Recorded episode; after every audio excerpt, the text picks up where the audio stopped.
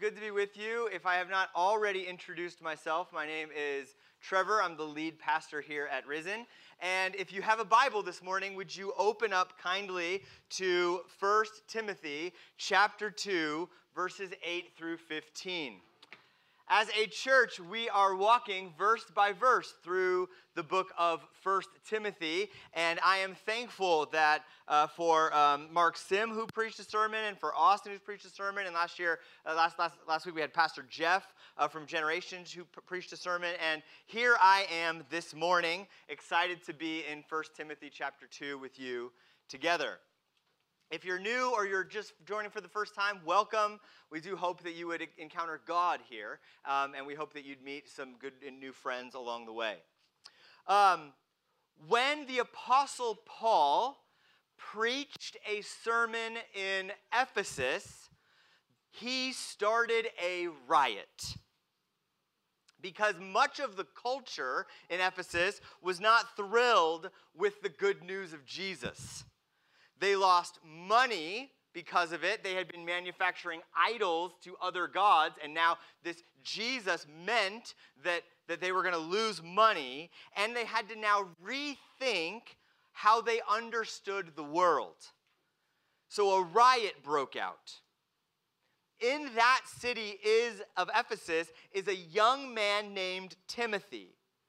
And he receives a letter from Paul into this community where Timothy is, is, is trying to help build the church in that city.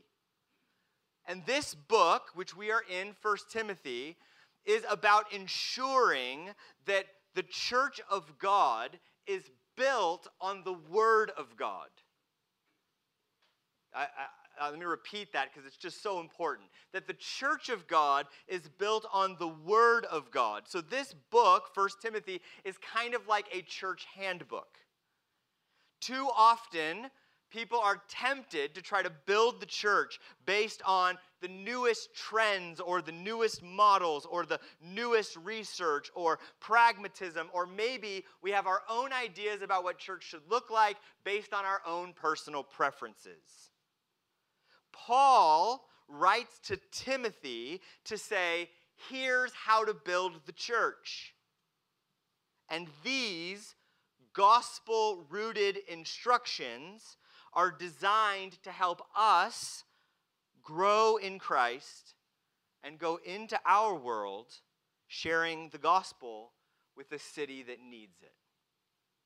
Now, I normally take the month of July off if you've been around for a while, you know Trevor kind of disappears in July. We go off to family camp, we take some vacation, I work on some other projects. But I'm here this morning to deal with the most difficult passage of this book. And if all goes according to plan, there will not be riots. But you never really know, do you? Are men and women interchangeable? Are, are, are women just kind of different kinds of men? Or are women something different than men?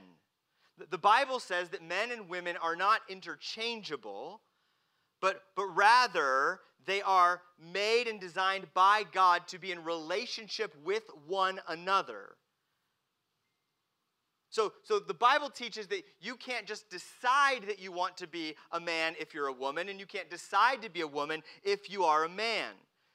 This decision has already been made for you and gifted to you by the God who made you. Radically, the Bible teaches that men and women are both equally made in the image of God, equal in value, in worth, in dignity. But men and women have different dispositions different struggles, different strengths, and are given different roles. Leonard Sax, in his book, Why Gender Matters, writes that girls are able to see better than boys. They hear better than boys. They smell better than boys. And they actually like they don't they don't just smell, they smell better than boys. Boys, on the other hand, are hardwired to be more aggressive, to take more risks, and to be drawn to more violent stories. Men and women are different, and this difference should be celebrated. It should be spoken of in the church and in the home. And as Timothy is building and helping to build this church, and as we are helping to build our church with God's help, we, we come to a text that asks us questions about what are men supposed to focus on? What does God want women to focus on? And how do we order our church as a family in a way that honors and glorifies God? Now, for many people, they are afraid of these questions. We shouldn't be because we believe that God's word builds God's church and that God's word is good and that God's design is good. And so we want to live into that with great faith. And at the same time, we recognize that we do so in a culture that may come to different conclusions than we do about what is good. If you've been a part of our church for a while, you recognize that when we teach through a book of the Bible, we teach through the whole book of the Bible. So we don't have the privilege of avoiding difficult texts. Instead, we work not around those texts, but through them, believing that God will make us better in the process. So, who gets to decide what is good? Well, we believe God does. And our goal is to see the world as it should be and to live into that reality with great faith. So, with those remarks at the outset, let us together read 1 Timothy chapter 2, verses 8 through 15. And I promise you, when we're done, you will understand this text more profoundly. 1 Timothy 2, 8 through 15. Paul, last week, as you know, just finished telling Timothy there's a kind of war, a war in the church and a war with, with outside, outside of the church. And so here's the first thing he says in the church make sure you're praying, praying for all kinds of people, those above you, those beside you, those who are against you. Pray for all people, as we looked at last week. And now he continues in verse 8 and says this I desire that in every place, the men should pray, lifting holy hands without anger or quarreling. Likewise, also, that women should adorn themselves in respectable apparel, with modesty and self control, not with braided hair and gold or pearls or costly attire, but with what is proper for women who profess godliness, with good works. Let a woman learn quietly, with all submissiveness. I do not permit a woman to teach or to exercise authority over a man. Rather, she is to remain quiet. For Adam was formed first, then Eve. And Adam was not deceived, but the woman was deceived and became a transgressor. Yet she will be saved through childbearing if they continue in faith and love and holiness with self control. Here's the outline for how we'll spend our time together this morning. We'll talk about men, we'll talk about women, we'll talk about order, and we'll talk about the gospel. And so we'll begin our journey together by looking at verse 8, a text that is written First, Paul turns and looks at the men. Paul is writing here about the priorities in worship. When the church gathered, Paul says in verse 8, I desire. And the first thing that comes to mind is, well, when Paul says, I desire, why should we listen to Paul? After all, isn't this just his own personal desire? He says, I desire. Well, Paul is an apostle, which means that Paul was called by the resurrected Jesus, sent by the resurrected Jesus with the authority of Jesus. So you don't really get the ability as a Christian to say, I'm going to take what Jesus says, but not what Paul says, because Jesus sent Paul. You can't say, Jesus, I want to listen to you by not listening to those who you told me to listen to. That's a kind of kid logic that you grow out of as you get a little bit older. So, and I want to be clear here I'm not Paul, so you can disagree with me, but make sure that your position is in line with God's word. So Paul says, I desire, and that word desire there is, is not just like, here's what I think. Rather, that word desire is sort of stronger than a preference. It's more like a command. It's Paul saying, Timothy, as you're helping to build the church, here's what I expect to see. Here's what I want. This is what should happen. Not just here in Ephesus, not just in the church you're building, but in every place, in every church, this is what I expect to see. Not just in some churches, in every church. I expect to see that men pray. Now, does Paul think here that only men should pray? Certainly not. His point is not that only men should pray. He's talking about how how they should pray. And he says that they should lifting holy hands. Does Paul here think that when men gather together in the church that they are every time they pray to lift their hands? No, that's to miss the point as well. Paul's point is the attitude of men in prayer. And so Paul says to the men, here's what I'm seeing, here's what I'm correcting, and here's what I expect to see. I expect to see that when the men gather together, when the church gathers and men are praying, that men are praying, lifting their hands without anger and without quarreling. His point is that men are more likely than women to harbor anger and division and frustration against others without dealing with it. They're more likely to be aggressive. Paul says that you are to practice faith, men, this is for you, faith without fighting. And don't you dare think that you can walk into church on Sunday morning fighting with your neighbor, being angry with those around you, feeling justified in your self righteousness, and that you can just pray to God and God will receive that prayer as though there's nothing else going on. For a long time, God has spoken this way. Back in Isaiah chapter 1, verses 15 and 17, God says, When you spread out your hands, I'll hide my eyes from you. Even though you make many prayers, God says, I won't listen. Why? Because your hands are full of blood. Wash yourselves. Make yourselves clean. Remove the evil of your deeds from before my eyes. Cease to do evil. Learn to do good. Seek justice. Correct oppression. Bring justice to the fatherless. Plead the widow's cause. In Isaiah chapter 1, God says, You know, you pray to me but it's like you think I don't care about what's going on in your heart and your anger issues and the way that's impacting those around you. I, don't want to see my church just have men in it who are just like, I'm here on Sunday, big argument with their wives, big argument with their friendships, maybe arguments with other people in the church, and I'm just going to pretend that doesn't exist, and I'm just going to pray to God, expecting that God's going to be like, thank you for that prayer. No, Paul says, you must do it without anger or quarreling. You cannot quarrel with others and expect that God will just listen to your prayers. So, men, deal with your anger. Purify yourselves before you pray. Men, especially men, have a tendency to anger more easily. It is true that men and women both struggle with anger, that's been shown, but men tend to express it more aggressively and are less likely to deal with it. And so Paul says, pray, but, but deal with your anger and division first. This isn't new. This is precisely what Jesus taught. In Matthew chapter 5, Jesus is teaching on anger. If you're reading the Bible plan with us, you read this just a couple of days ago.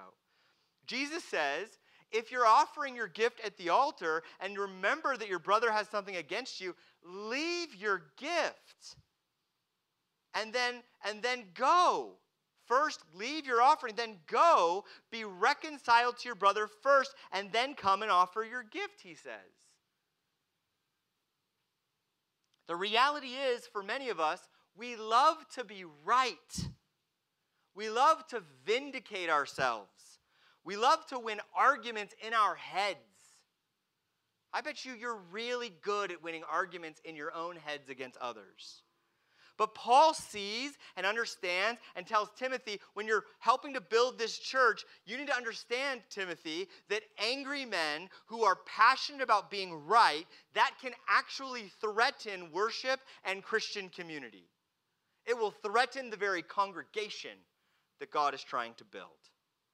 So, men, and I'm speaking to those of you who are men here who are wrestling with anger and quarreling and frustration Deal with your anger. confess it. Make peace with those who you are angry with. Seek help and do it now. Paul then turns to the women. He says to the women, verses 9 and 10, likewise, and there the likewise builds on his desire, his command, his instruction. Likewise, what does he expect to see? He expects to see that women would adorn themselves in respectable apparel with modesty and self control. Not with braided hair or gold or pearls or costly attire, but with what is proper for women who profess godliness with good works. Paul turns his eyes away from the men for a moment and to the women. And to the women, he says, the way you dress should reflect the state of your heart.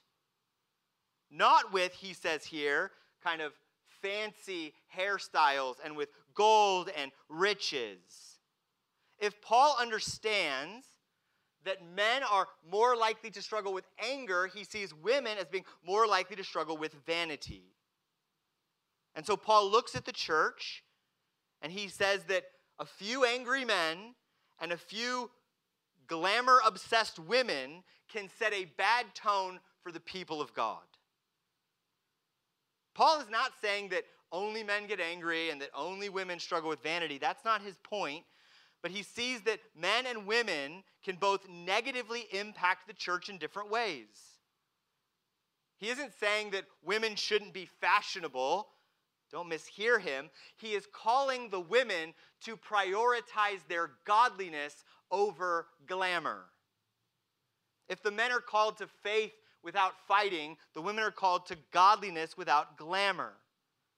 He tells the women, be concerned with good deeds, not with your hairstyle and your outfit. Like Paul's point is that we can become so obsessed. Some of the women can become obsessed with what they look like and what they're wearing, what they're wearing to church. And Paul's like, if you're going to show up to church, if you got up this morning and you got dressed, I hope, I think Paul would say, women, I hope you were more concerned with the godliness and the good works that you were going to bring into this space than your outfit. Make that your priority, he says. Because what you want others to see in you is Christ, not to ignore Christ for your outfit. So there's this difference between sort of looking beautiful externally and doing beautifully as Christ calls us to. Now, if you think that the text here is about how much money you can spend on a new outfit, you've totally missed the point.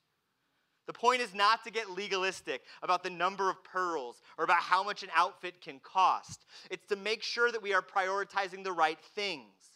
You don't have to look right to do right. Sometimes there can be a temptation. I can't go and do that. I don't have enough time to get ready. What do we mean by getting ready? I've got to make sure I look right. That's the number one priority. Paul says, no, doing right is more important than looking right.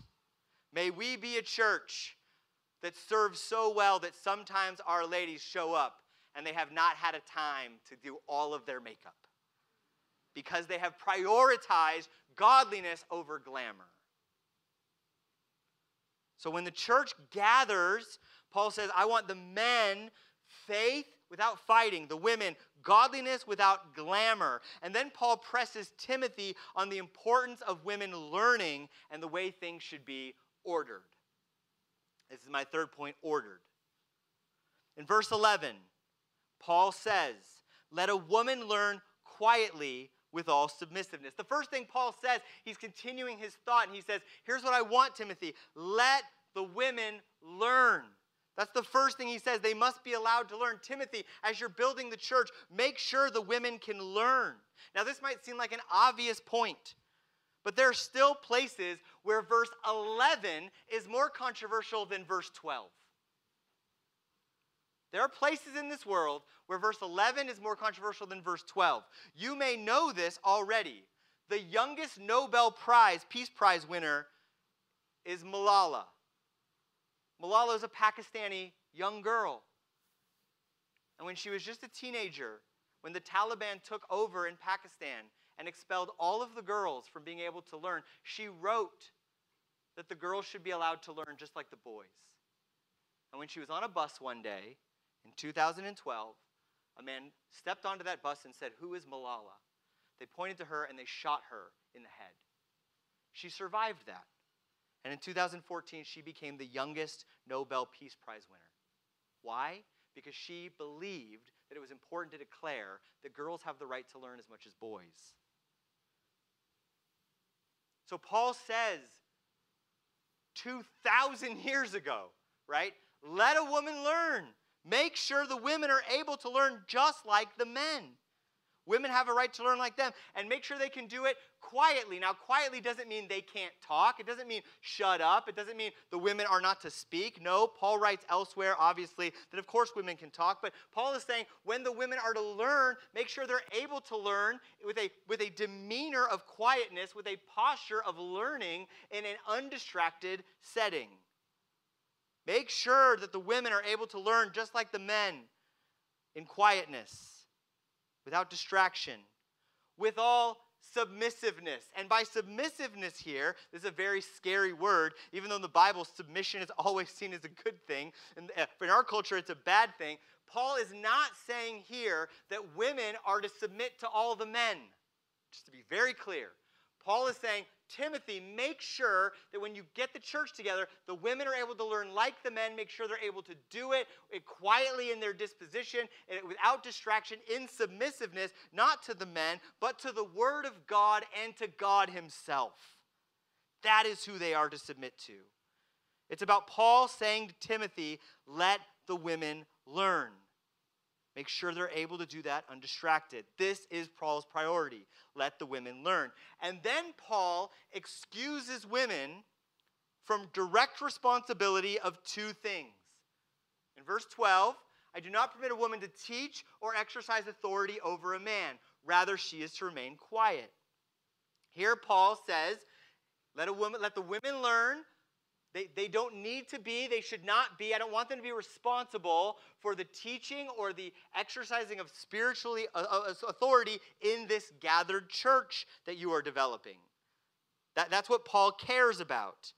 Instead, Paul will say that the spiritual oversight and the teaching responsibility that will lie in you, Timothy, and in those who you will delegate that responsibility to, and I'll give you the qualifications for them next week or next, next that we'll talk about next week, but it's the next verses Paul will say to Timothy. Those responsibilities, teaching and oversight, that is for you and the overseers, Paul will say. But Timothy, let the women learn. Don't have them responsible for the teaching and the spiritual oversight. Now, does Paul think that women can't teach or shouldn't teach? No. When Paul writes a letter to the church in Colossae, Colossians chapter 3 verse 16, Paul says, "Let the word of Christ dwell in you richly." To the whole church he says, teaching and admonishing one another in all wisdom. So, so Paul says everyone is to be teaching each other, Paul says, Colossians 3:16. In addition to that, in Titus 3, which Paul writes, Paul says the older women are to teach the younger women. So Paul sees women teaching there in Titus 2. And then also in Acts chapter 18, a great story, a young fiery teacher named Apollos is preaching. And as he's preaching, his doctrine is a little bit out of order. And so it says in Acts 18, verse 26, that Priscilla and Aquila, a husband and wife team, they take Apollos aside and they, they explain to him the way of God more accurately.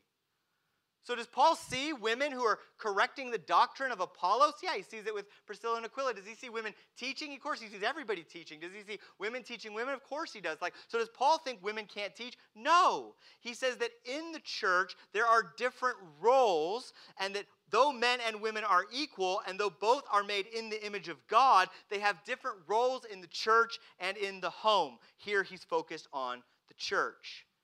Now, this verse and these sets of verses are controversial, but they weren't really controversial until the 1960s. And it, they haven't really been controversial in most of Christian history or in most of Christian tradition. But it's hard for us today. I recognize in teaching this text that it's hard for us today to look at that and go, that's great. And that's for a couple of reasons. First, this text has practical applications. So every church has to make a decision about how they're going to obey this text. How do we obey this?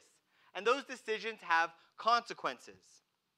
And I want to challenge us here because I want you to kind of see that, that when, you're, when you're helping to build the church, you have to make decisions. And, and, and there are two kinds of problems, and they're both problems that people have to face. The first one is nobody should want to permit what God forbids.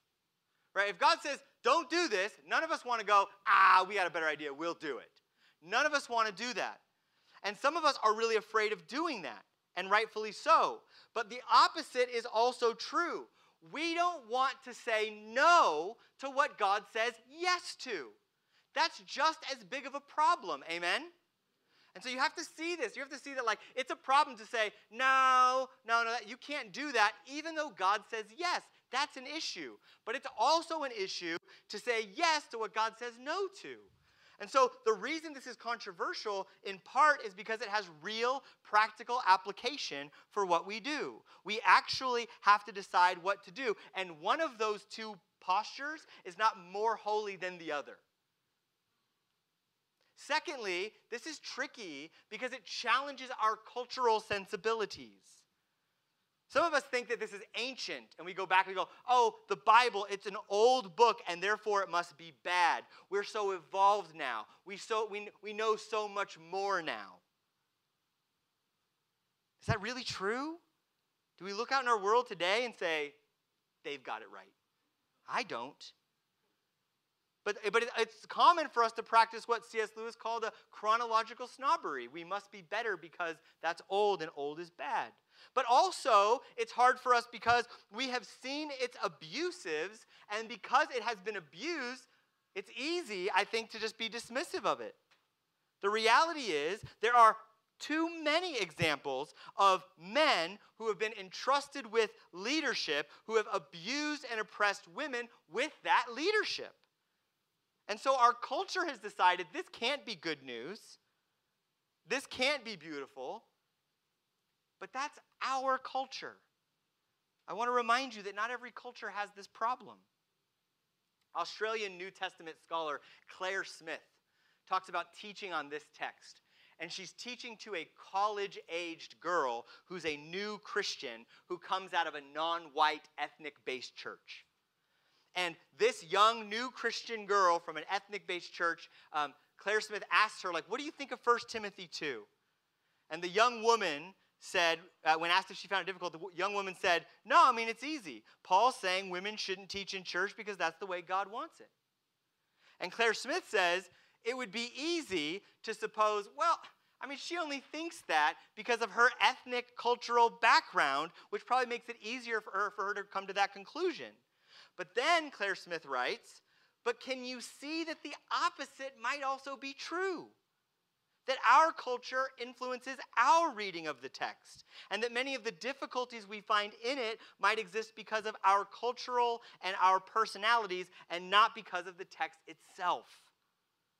The reality is, if God is God of all cultures and all history and all nation and all languages, every culture is going to do some things that God's going to look at and go, yes, you've got that right. And every culture is going to make some decisions that God's going to say, ah, nope, that's not correct. And God's going to do that universally. Now, if you only have a God who is just the God of Los Angeles people in 2023, then your God is going to be very unique, very different compared to the God of, of, of all of the world. But we believe God is the God of all. Amen?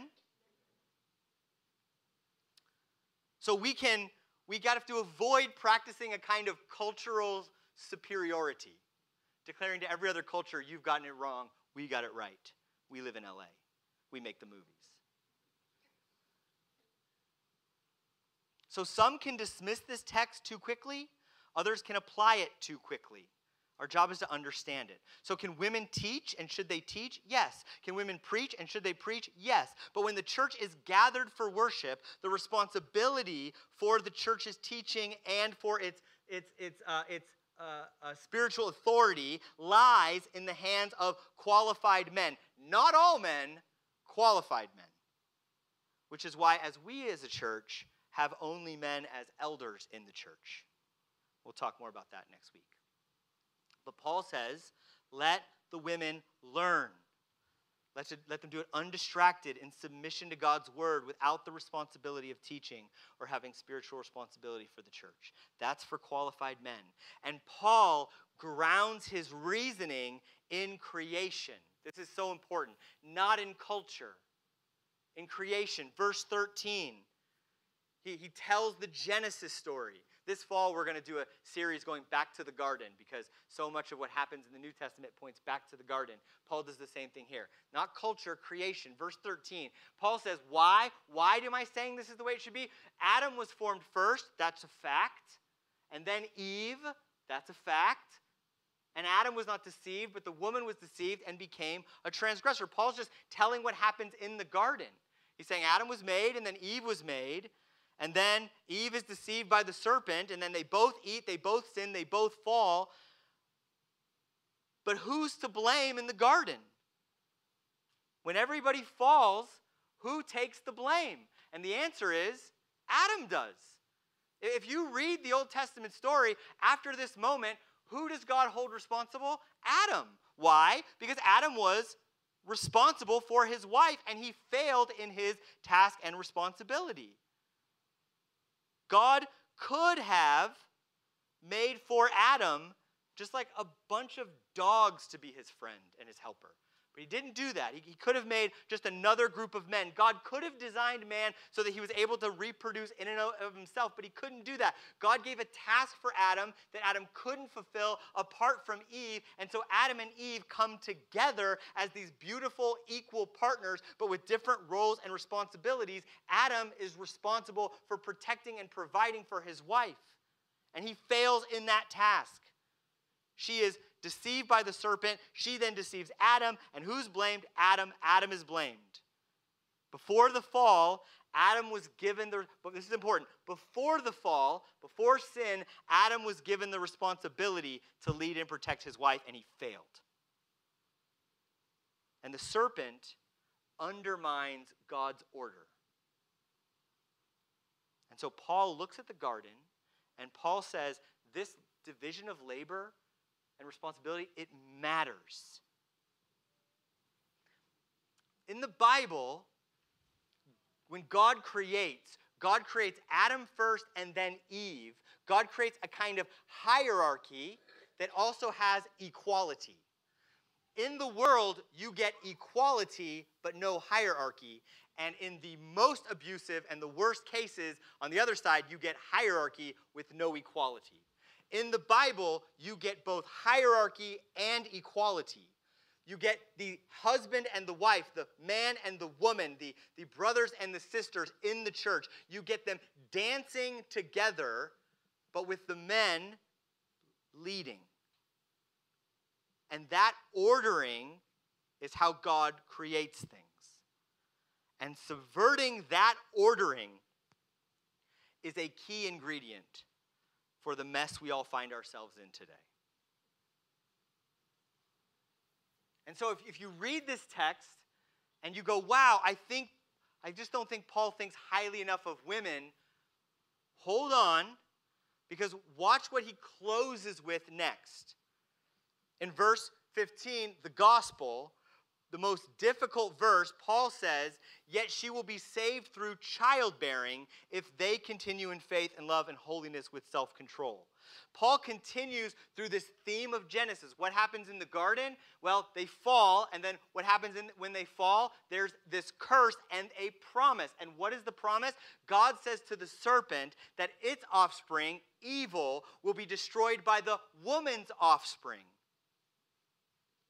And so Paul points to the role of childbearing and salvation. Now, Paul may be seeing here the importance of maintaining sexual distinctiveness in roles, right? It might, it might be Paul in part having in mind here hey, women, it's important that you remain as women, embracing the gift of being a woman. But I think Paul is not just pointing to the beauty of embracing the feminine gift. After all, men cannot nurture life in the womb. Men cannot give birth. Men cannot produce. We can't make life in our own bodies. This is a big deal. And so Paul sees through this story and has in mind the birth of Christ. She will be saved through the bearing of the child. In Greek, the word childbearing can also be saved through the childbearing or the bearing of the child.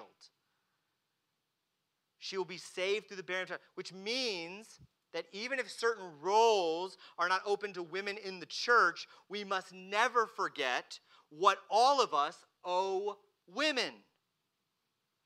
In 1 Timothy 2, just a few verses earlier, Paul says there is one God and one mediator between God and men, the man Christ Jesus. The one mediator himself was born of a woman. And without that woman's child, there would be no salvation for anybody.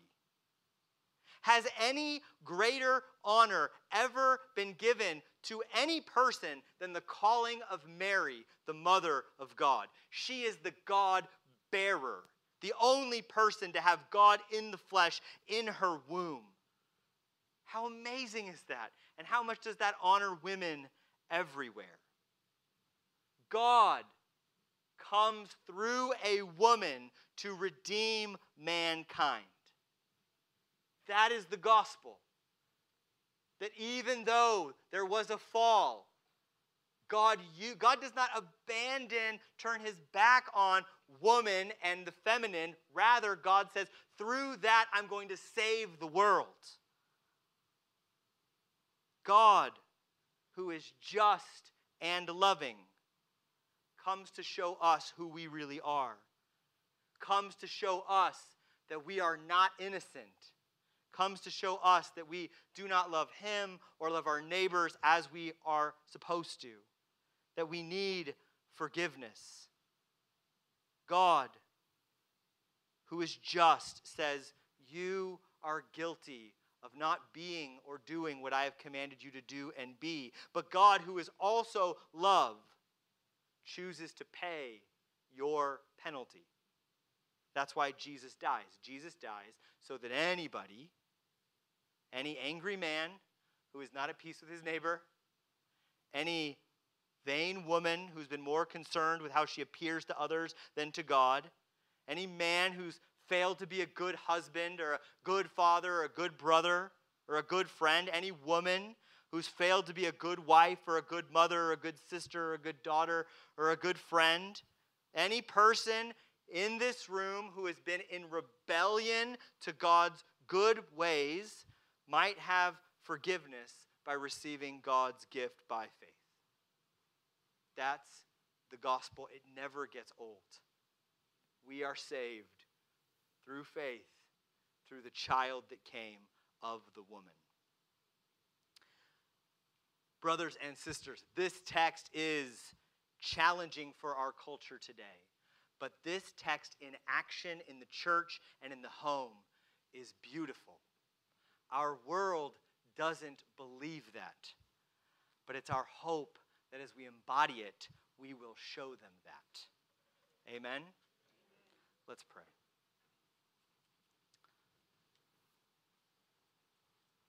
Father, we ask for your help. We confess our inadequacy and we confess your greatness. We confess that your ways are not like our ways. We confess that we do not always understand or apply your word rightly. So we ask for your correction. Give us the courage to speak confidently about the beauty of your creation, your design, and your order. And at the same time, give us enough humility to listen to those who wrestle with these things or think maybe we have got it wrong. May we operate in a spirit of Christian charity. So, Lord, give us conviction and give us humility.